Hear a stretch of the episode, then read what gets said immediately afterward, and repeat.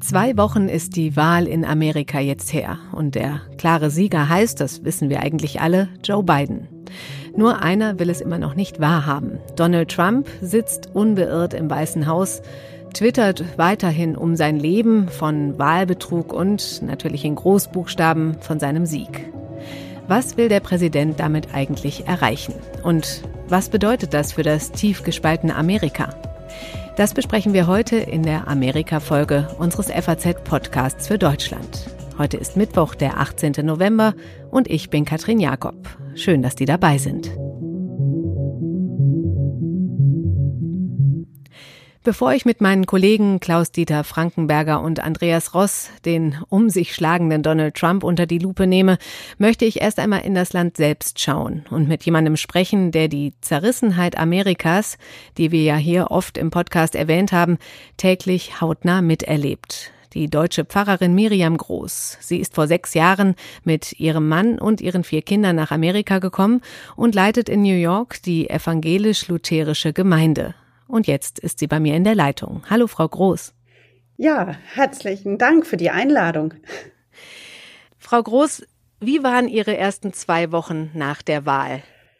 Die waren begleitet von ähm, viel Erleichterung und auch einer gewissen Entspannung der Situation in New York, denn wir äh, hatten ja durchaus ähm, einige virulente Zeit hinter uns gebracht und wussten auch nicht, was ähm, genau vor uns liegen wird mit dem Wahlergebnis. Mhm. Mhm. Wie war denn der erste Gottesdienst? Ähm, erinnern Sie sich da, war das was Besonderes? Hat die Menschen da was Besonderes bewegt?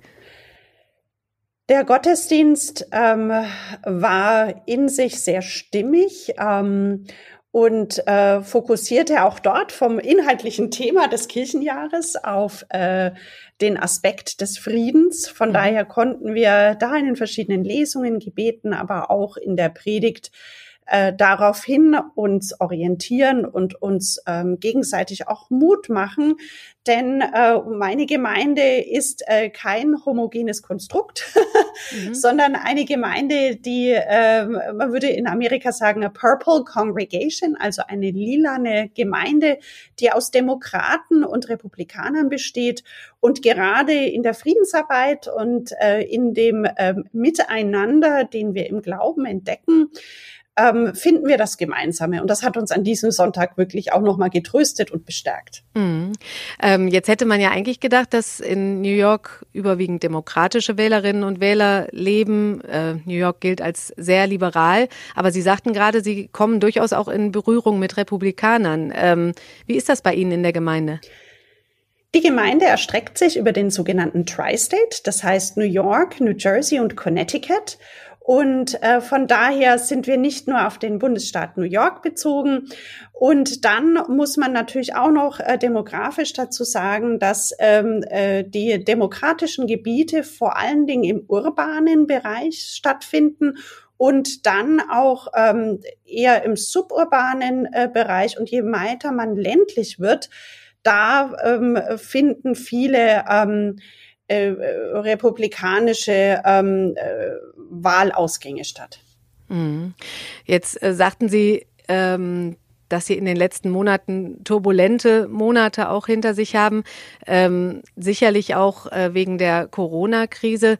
Was hat Sie denn mehr beschäftigt? Die Kluft zwischen Demokraten und Republikanern oder die Folgen von Corona? Ich glaube, es hat mich einfach alles sehr beschäftigt. Das mhm. waren wohl die dichtesten Dienstmonate, die ich je im Pfarramt erlebt habe. Und es kam sozusagen eine Krise nach der nächsten, die mich mehr oder minder atemlos hatte werden lassen. Von daher kann ich äh, die verschiedenen äh, Dinge nicht gegeneinander aufwiegen. Wie äußert sich das denn äh, genau, wenn Sie sagen, dass äh, das war so dicht und eine Krise jagte die nächste? Wie, wie kommt das bei Ihnen an? Das ähm, war für mich eine sehr schwierige Zeit. Und äh, das heißt nicht nur für mich als Amtsperson, sondern auch ähm, für meine Familie, die meine Support Group ist, die mich unterstützt hat, mhm. ähm, äh, die viel auf mich verzichten musste, ähm, weil ich versucht habe, unsere Gemeinde äh, zusammenzuhalten und anderen Trost zu spenden. Und da war es wunderbar, diese besondere Familie zu haben, äh, die mir immer den Rücken freigehalten hat und mich unterstützt hat, ob es jetzt ähm, bei der Durchführung eines Gottesdienstes war oder äh, ganz handfeste andere Dinge, die zu tun waren. Gab es Momente, wo Sie mal überlegt haben, alles hinzuschmeißen? Diese letzten Monate haben mich oftmals an den Rand meiner eigenen Leistungsfähigkeit gebracht. Und da erinnere ich mich an Situationen, äh, an denen ich am liebsten zusammengebrochen wäre.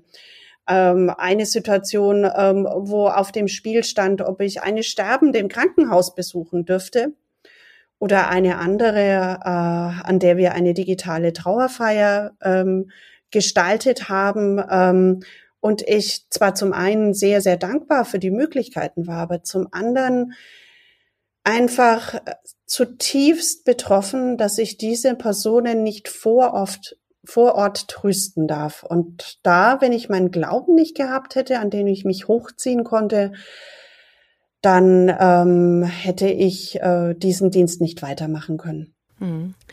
Kommen wir mal zurück auf diese, diese Zerrissenheit, die Spaltung. Ähm, spürt man das im Alltag? Ähm, das wird, da wird ja immer bei uns von gesprochen. Spürt man im Alltag diese Spaltung und Zerrissenheit? Und wo und wie begegnet sie Ihnen?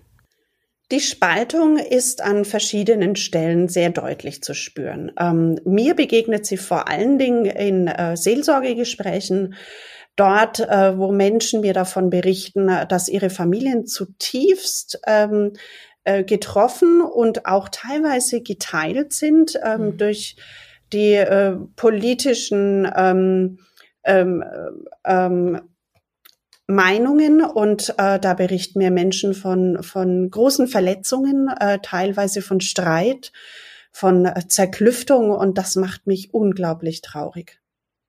Also für viele Menschen hier bei uns in Deutschland ist es ja absolut nicht nachzuvollziehen, wie jemand einen Mann wie Donald Trump wählen kann, sag ich jetzt mal. Sie sprechen seit sechs Jahren intensiv mit den Menschen. Ähm, bekommt man da eine Idee, welches die Gründe sein könnten? Die sind oft sehr vielgestaltig, die Gründe. Ähm, äh, aber wenn man das mal so ein bisschen fokussiert, äh, so kann man durchaus wahrnehmen, dass äh, der klassische Trump-Wähler, die Trump-Wählerin eine gewisse Emphase hat. Also äh, ein Interesse daran, äh, dass die Ökonomie noch weiter floriert. Mhm. Ähm, ein, ein Interesse daran hat, dass äh, das Supreme Court ähm, dementsprechend gestaltet wird ähm, auch gleichzeitig äh, weniger Interesse an ähm, ähm, Health Insurance, also an, an Gesundheitsversorgung hat und das gerne dem Einzelnen überlassen würde. Mhm. Kommen wir mal auf den Wahlsieger zu sprechen. Ähm, Joe Biden hat in seiner Antrittsrede gesagt, ähm, es sei Zeit zu heilen, time to heal. Das ist ja auch ein direkter Bezug zur Bibel. Ähm, wie fühlt sich das für Sie als Pfarrerin an, wenn äh, so ein Satz in der Antrittsrede kommt? Da geht mir das Herz einfach mhm. auf. Ähm, es spricht mich zutiefst an.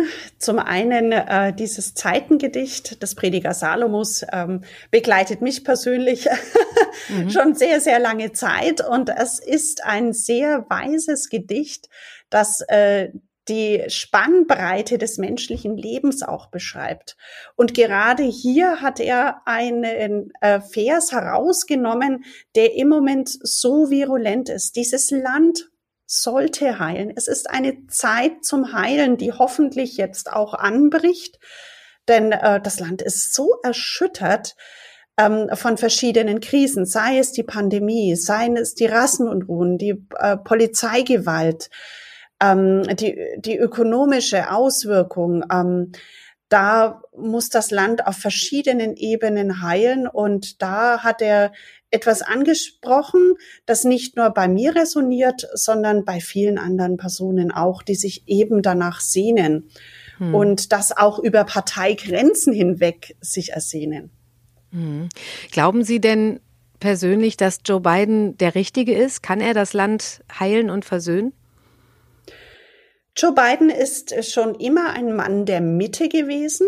Er ähm, ist sehr erfahren in ähm, dem Ausjustieren von Interessen füreinander und hat in seiner politischen Karriere schon immer äh, das Gemeinsame auch gesucht. Von daher denke ich, ist er dafür sehr geeignet. Ähm, und hervorzuheben ist dabei auch seine eigenen persönlichen Krisen, die er in seinem Wahlkampf auch deutlich artikuliert hat, mhm. ähm, die ihn zu einem sehr empathischen Politiker machen, ähm, der die Tiefe und die Härte des Lebens auch kennengelernt hat. Mhm. Und er hat ja auch noch eine gute Helferin an seiner Seite. Oh ja, Kamala Harris ist eine Person, die in sich selbst schon eine Botschaft des Heilens mit sich bringt. Wenn man sie betrachtet, so sieht man auch, dass sie äh, verschiedene Pole in sich vereint. Sie äh, ist ja die erste Frau in diesem Amt. Mhm. Und dann noch dazu ähm, äh, ist ihr, ihr Vater ein ähm, ein äh, farbiger, ein, ein schwarzer und äh, ihre Mutter ähm, stammt aus Indien. Von daher verbindet sie in sich selbst, in ihrem Sein bereits diese Pole und äh, bringt die Botschaft eines heilsamen Miteinanders der Kulturen auch mit. Sie sind eben nicht nur Pfarrerin, Sie sind auch ehrenamtliche Seelsorgerin bei der New Yorker Polizei. Die Polizei steht ja auch sehr in der Kritik. Stichwort Rassismus, Polizeigewalt. Mit welchen Sorgen und Nöten kommen die Polizisten da zu Ihnen? Die Polizistinnen und Polizisten sind so belastet wie noch nie zuvor in ihrem Dienst. Ähm, denn äh, bei ähm, ihren Tätigkeiten ähm, wird oftmals nur die Uniform gesehen und nicht der Mensch, der dahinter steht. Hm. Das sind es ganz konkrete Personen, Männer und Frauen, die äh, sich auch teilweise äh, sehr stark berufen fühlen, in einem System äh, Veränderung zum Positiven hervorzubringen. Da habe ich ähm, einen Kollegen, der ähm, als schwarzer Mann eben gerade diesen Beruf gewählt hat, weil er gesagt hat, ich möchte helfen, den Rassismus in dem System zu bekämpfen und eine Veränderung herbeizubringen. Und der kam zu mir ähm, und hat mir davon berichtet, wie, wie schlimm es auch ist in seinem Dienst, dass Menschen nur die Uniform sehen. Sie sehen nicht mal seine Hautfarbe, Mhm. Sie äh, sehen nur äh, die Funktion, sie spucken ihn ins Gesicht, sie überziehen ihn mit Schimpfwörtern und äh, das ist unglaublich schwierig. Ähm, der Dienst eines Polizisten ist im Moment wirklich nicht einfach. Mhm. mhm. Zum Abschluss würde ich Ihnen gerne noch eine persönliche Frage stellen. Sie geben anderen viel Kraft jeden Tag. Sie sagten eben schon, Ihre Familie muss viel auf Sie verzichten. Wo schöpfen Sie selbst die Kraft? Woher nehmen Sie die Kraft? Ich nehme meine Kraft aus dem Glauben. Ähm, das tut mir einfach sehr, sehr gut, ähm, in äh, der Bibel zu lesen. Und da gibt es verschiedene Stellen, die mir immer wieder Mut zu sprechen. Da gibt es zum Beispiel eine Stelle, die mich über die Monate hinweg immer wieder getragen hat, die im Römerbrief steht. Wir wissen, dass Bedrängnis Geduld bringt, Geduld aber Bewährung, Bewährung aber Hoffnung, Hoffnung aber lässt nicht zu Schanden werden. Und diese Hoffnung, die finde ich immer wieder im Glauben und die gibt mir dann Kraft. Das ist ein schönes Schlusswort. Ich danke Ihnen ganz herzlich, Frau Groß. Ich danke Ihnen für Ihre Einladung und wünsche Ihnen Gottes Segen. Dankeschön. So, jetzt bin ich sozusagen zurück aus Amerika und sitze hier in bekannter Runde mit unseren Amerika-Experten Klaus-Dieter Frankenberger und Andreas Ross. Hallo, die Herren. Hallo. Die Pfarrerin Miriam Groß, das ist klar durchgeklungen, ist voller Hoffnung, dass der neue Präsident Joe Biden das, wie sie sagt, tief verletzte und geteilte Land wirklich heilen kann. Aber noch ist es ja nicht so weit, noch sitzt Donald Trump im Weißen Haus und das noch ganze zwei Monate. Und er hält, das wissen wir, nicht viel von Heilung und Versöhnung. Er will den Demokraten nicht die Hand reichen. Im Gegenteil, er pocht weiter darauf, dass er der eigentliche Sieger ist, provoziert, sät Streit wie vorher im Wahlkampf. Herr Frankenberger, ist das reine Verblendung oder ist das auch irgendwie nachvollziehbar? Denn auch wenn Biden Millionen mehr Stimmen gewonnen hat als Trump, er hat ja auch ganz schön Wähler mobilisiert, oder? Also erstens kann man sagen, äh, Frau Jakob, die Erwartungen an den Heiler Biden sind vielleicht ein bisschen überzogen. Wir erinnern uns daran, welche Erwartungen äh, Barack Obama äh, entgegengebracht wurden. Und der hatte auch, das war eine fast planetarische Heilserwartung. Und das hat er auch nicht so gemacht. Das Land war danach noch gespaltener. Und ich fürchte, je größer und je ambitionierter die Erwartungen an die, an die Heilkräfte des künftigen Präsidenten sein werden, desto mehr werden sie enttäuscht.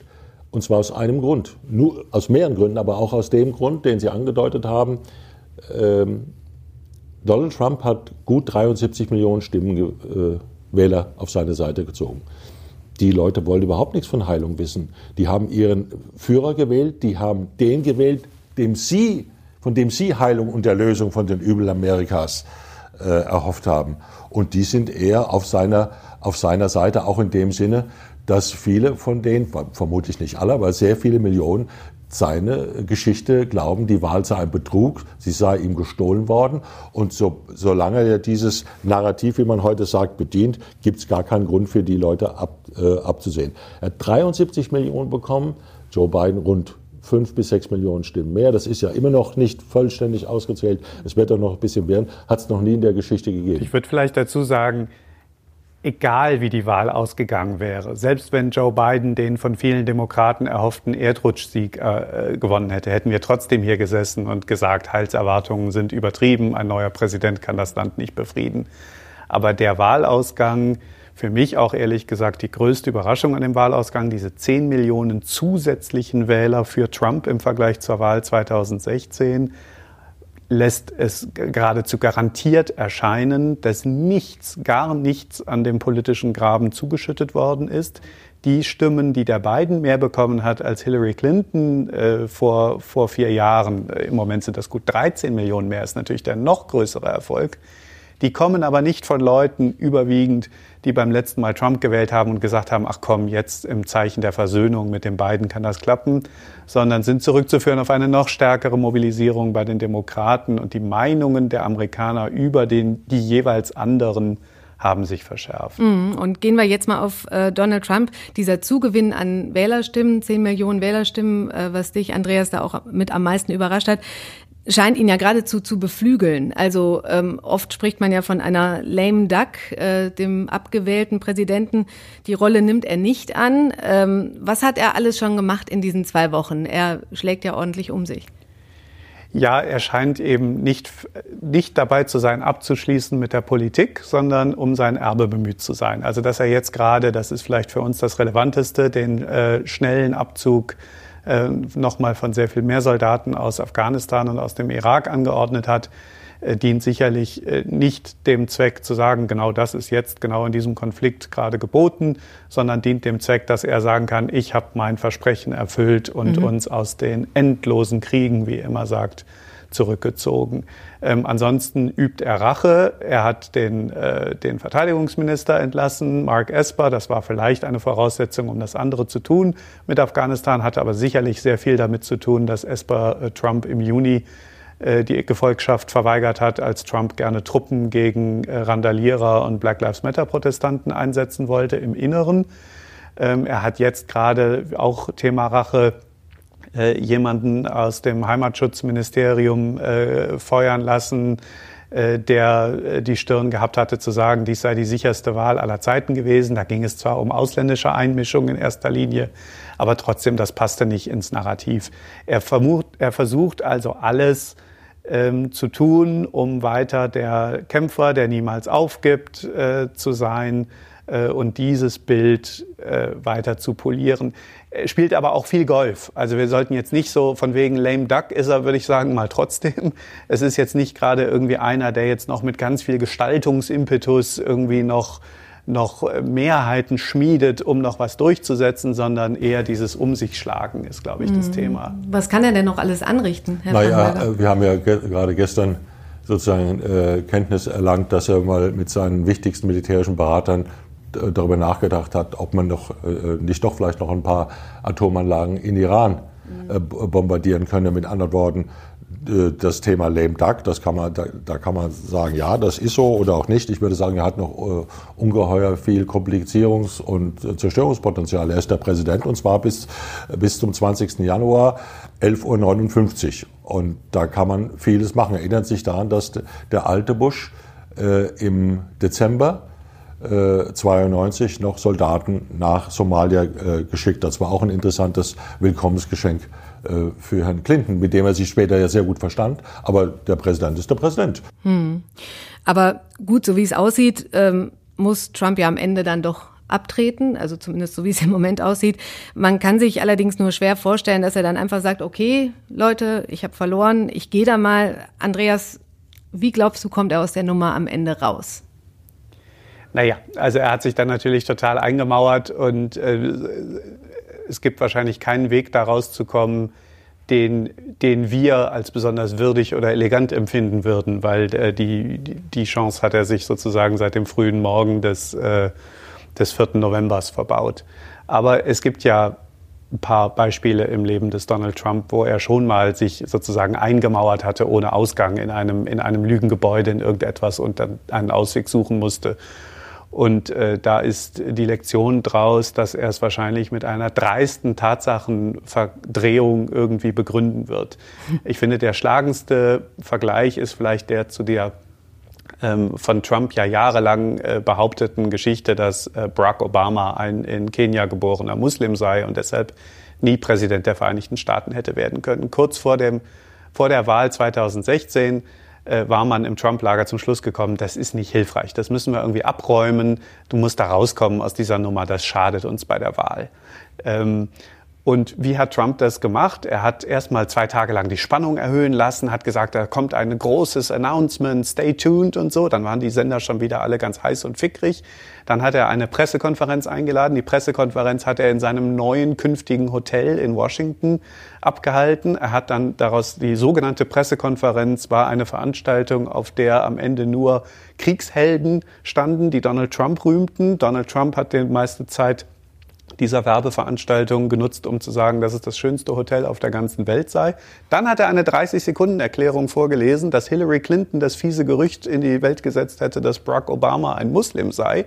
Und er, Donald Trump, hätte dieses fiese Gerücht aufgeräumt durch seine Ermittlungen. Also eine, eine absolut dreiste, unverschämte Tatsachenverdrehung.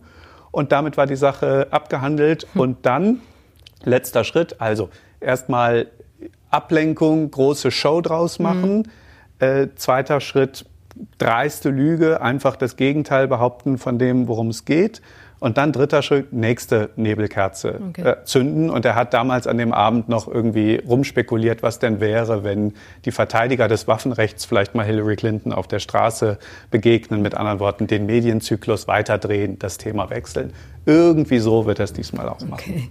Dürfen wir gespannt sein. Ja. Aber, aber da, Frau Jakob, sind wir am Anfang unseres Gesprächs sozusagen mit einer dreisten Tatsachenverdrehung, mit einem Eskapismus sozusagen sich verabschieden. Ähm, was sind die Konsequenzen daraus? Wie kommt er aus der Nummer raus? Ist vielleicht mhm. gar nicht so relevant. Aber was sind die Konsequenzen für die amerikanische Demokratie? Äh, ich muss es nochmal sagen, nochmal das betonen. 73 Millionen Wähler haben für ihn gestimmt, vermutlich noch ein paar mehr.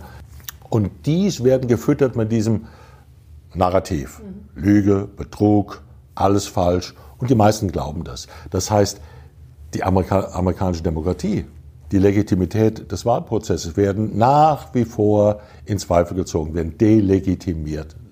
Und ein Großteil dieser Leute glaubt das.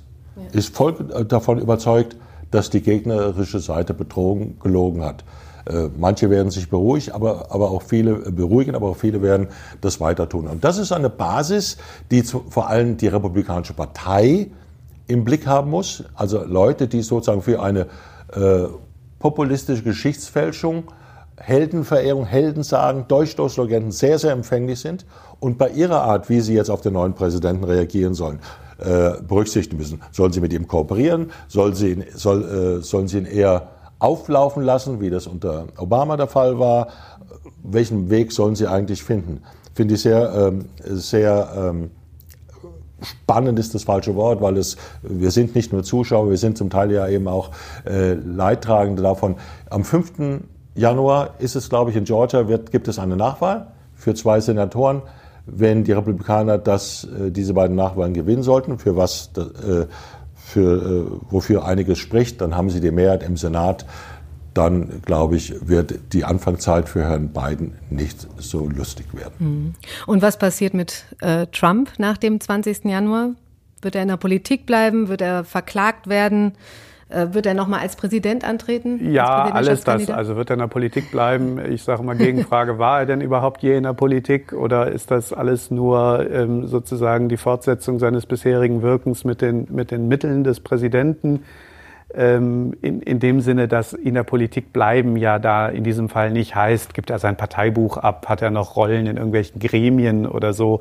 Ähm, das wäre auch im amerikanischen System einfach nicht so. Donald Trump wird einen Twitter-Account behalten und äh, insofern wird er, und er wird alles dran setzen, irre Summen Geld zu verdienen.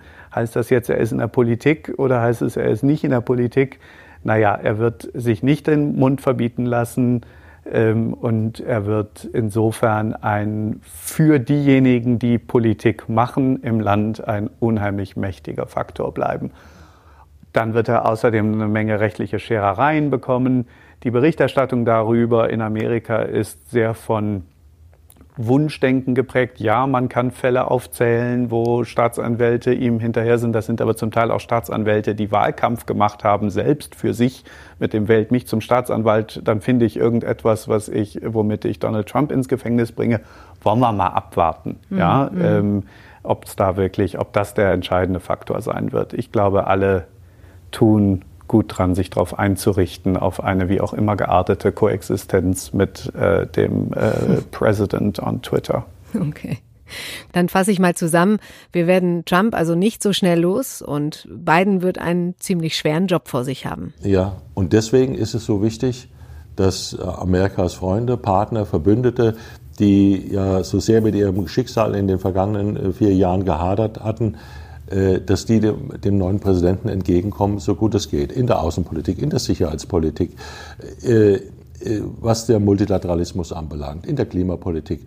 Also nicht immer äh, quasi meterhohe Forderungen zu stellen, sondern auch mal was machen, was möglicherweise dem amerikanischen Präsidenten in dieser wirklich außerordentlich schweren, schwierigen Lage das Regieren auch nach innen, ohne sich selbst zu überschätzen, dabei helfen könnte. Ja, und damit bedanke ich mich ganz herzlich bei meinen Kollegen Andreas Ross und Klaus-Dieter Frankenberger, auch für die letzten Wochen. Immer mittwochs haben die beiden mit uns nach Amerika geschaut, auf den turbulenten Wahlkampf und die historische Wahl und uns und den Hörern spannende Einblicke und Analysen gegeben. Wir werden die Entwicklung in Amerika natürlich weiter intensiv begleiten, auch hier im Podcast. Aber unter das wöchentliche Mittwochsspezial Amerika wählt ziehen wir heute erstmal einen Schlussstrich. Und zu einem Schlussstrich gehört ein Schlusswort. Herr Frankenberger, Sie vielleicht zuerst? Ja, das war eine, eine, unglaublich aufregende Phase, die letzten Monate. Äh, es war sozusagen in Anführungszeichen der krönende Abschluss äh, von knapp vier Jahren Trump, was wir erlebt haben mit dieser äh, extrem aufwühlenden Wahl. Jetzt gibt es einen neuen Präsidenten. Äh, Trump wird am 20. Äh, Januar, was das anbelangt, Geschichte sein, aber nur was das anbelangt. Er ist nicht mehr Präsident der Vereinigten Staaten. Ähm, hier in Europa, in Deutschland, äh, bringen wir diesem Ereignis ein und überhaupt den Vereinigten Staaten ein ungeheures Interesse entgegen. Wir in der Zeitung bringen dieser, der Wahl und diesem Land großes Interesse entgegen. Unsere Leser und unsere Hörer haben das geteilt, haben das für sinnvoll empfunden. Wir sind froh darüber und hoffen, dass wir Informationsbedürfnis gestillt und manche Neugier befriedigt haben. Und Andreas Ross? Ich glaube, die Wahl hat bewiesen, dass es wichtig ist, Amerika weiterhin in seiner Vielfalt wahrzunehmen. Und wenn wir Spaltung sagen, hat das immer diesen sehr traurigen Beiklang. Es gibt viel Tolles zu entdecken, auch in sogenannten Trumpland. Es lohnt sich sicherlich auch für die, die Politik machen, hier mit Amerika und in Amerika, sich viel damit auseinanderzusetzen, was die Menschen im Land umtreibt. Denn diese 73 Millionen Trump-Wähler, die hatten auch ihre Gründe, die 78 oder fast 80 Millionen Biden-Wähler hatten ihre Gründe.